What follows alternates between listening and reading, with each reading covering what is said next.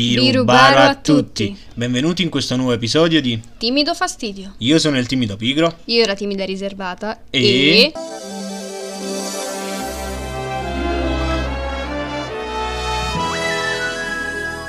Come avete potuto intuire dalla sigla, oggi parleremo di film che hanno accompagnato generazioni, genitori e figli che hanno accompagnato figli, che hanno accompagnato figli, che hanno accompagnato cani. E quindi oggi parleremo di Attack on Titan. No, scherzavo. Parleremo di fiabe Disney. Come avete sicuramente sentito tutti, due giornalisti americani hanno fatto un articolo dicendo che il bacio di Biancaneve non era consensuale. Io sinceramente non capisco come due giornalisti, nel pieno di tutto il caos che sta succedendo, si siano svegliati e abbiano detto Oh, stavo pensando una cosa stamattina, mentre mi lavavo i denti.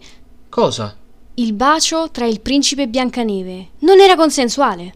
Questa la mandiamo in prima pagina, cazzo. Per farci volere bene, abbiamo deciso di rovinare per voi altre nove favole. Di alcune riprenderemo delle vere critiche che gli sono state mosse, altre invece le abbiamo inventate noi. Saprete trovarle? Quindi, prendete i popcorn e mettetevi comodi. Infastiditevi per cose stupide e cominciamo. Numero 1. Gli Aristogatti. Per questo cartone le critiche sono state mosse per una particolare frase presente nella canzone Tutti quanti vogliono fare jazz che fa più o meno così.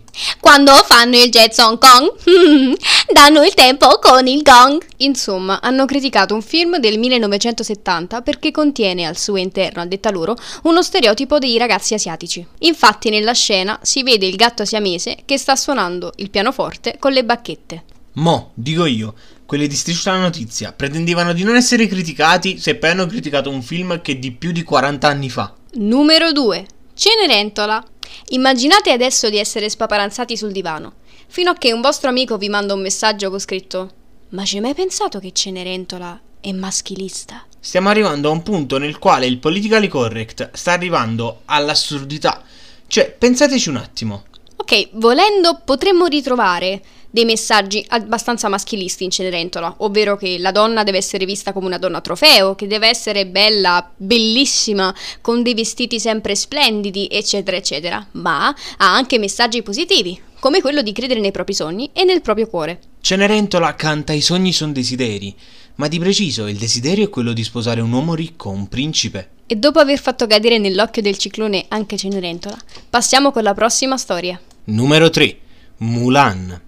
Per infastidire coloro che sostengono il politically correct assurdo di questi tempi, vi passeremo la traduzione non politically correct. Numero 3. Fa Mulan. In questo cartone in particolare la critica è stata mossa dalla comunità cinese nei confronti di Mushu. Il piccolo draghetto rosso che appare nei due film di Mulan viene preso di mira poiché viene ritenuto un insulto nei confronti delle divinità cinesi. Ma ovviamente i grandi geniacci di Hollywood hanno capito come apparare la situazione, dato che nel live action Mushu non esiste. Ma lasciamo la parola a Mushu. Disonore! Disonore su tutta la tua famiglia! Prendi nota tu! Disonore su di te! Disonore sulla tua mucca! Numero 4. La sirenetta. Non so davvero dove iniziare. Cominciamo col dire che doveva essere prodotto in live action, in realtà doveva essere pronto per il 2020, ma il Covid non lo ha reso possibile. Ebbene, la protagonista sarebbe stata rappresentata da Hale Bailey, che è un'attrice afroamericana, per cui, per coloro che hanno contestato, non rispetterebbe Ariel. Pensate se avessero inscenato la sirenetta di Andersen. Innanzitutto, Ariel moriva e diventava una figlia dell'aria. E ogni qualvolta provava a camminare con i suoi piedi, si sentiva nei piedi delle schegge di vetro. Maledizione! Numero 5. Aladdin. Beh, le critiche mosse a questo film sono tre. Due al cartone e uno al live action. La prima critica è mossa nel cartone al personaggio di Aladdin, dove il protagonista rappresenta troppo marcatamente i tratti somatici occidentali. Questo anche perché per la realizzazione del disegno hanno preso ispirazione da Tom Cruise. La seconda critica viene fatta ad una scena particolare del cartone, nella quale Aladdin viene minacciato da un mercante arabo che ha tratti somatici e voce marcatamente arabe. Infine, l'ultima critica viene fatta nel live action, criticando la scelta di mettere come attore Will Smith per fare il genio, che è nero invece che blu. E non sto scherzando. Eh, eh sì, e parlo con lo staff. Eh, mi servirebbe una persona verde. Come non ce l'avete? Mi, mi serve per un live action di Dragon Ball, mi serve un amecciano. Un cinese. Ho detto verde. Numero 6. La bella addormentata nel bosco. Sbaglio anche qui c'è un bacio non consensuale? Caspita, la Disney con i cliché ci va proprio forte. Pensiamo però se avessero inserito la versione originale della fiaba, ovvero dove Aurora resta incinta del principe e si risveglierà con due gemelli. Eh. Che poi, tra tutte le fiabe che esistono, quella più marcatamente strana che è la principessa sul pisello non è mai stata toccata da nessuno. Cosa volete dirci? Numero 7. Alice nel Paese delle Meraviglie. Beh, parlando di questo cartone, parliamo di una bambina che vede un coniglio che va di fretta, si infila nella sua tana e improvvisamente appaiono cose strane. Bambina, quei funghi forse non erano da mangiare. Ma io mi chiedo, qualcuno di voi da bambino ha capito esattamente di cosa parlava la storia? Perché io no. Cioè, mio caro popolo politically corretto, perché non vi indignate per una bambina che è palesemente sotto effetto di acidi? Questo no, la principessa sul pisello no. Però Mushu sì. No. Numero 8. Il Re Leone.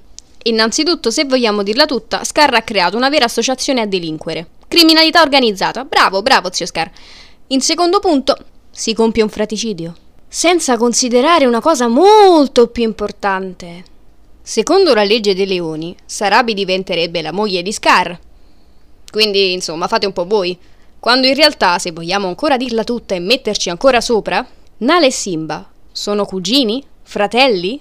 Fratellastri? Fratellastri? Numero 9. Pinocchio. Sì, ok, partiamo dal principio. Un uomo si fa una sega e nasce... cioè, nel senso... E dopo ciò, il povero Geppetto vende tutto quello che ha, la sua giacca, per poter comprare un abecedario al bambino e lui non va nemmeno a scuola? Mm, complimenti Pinocchio, bravo!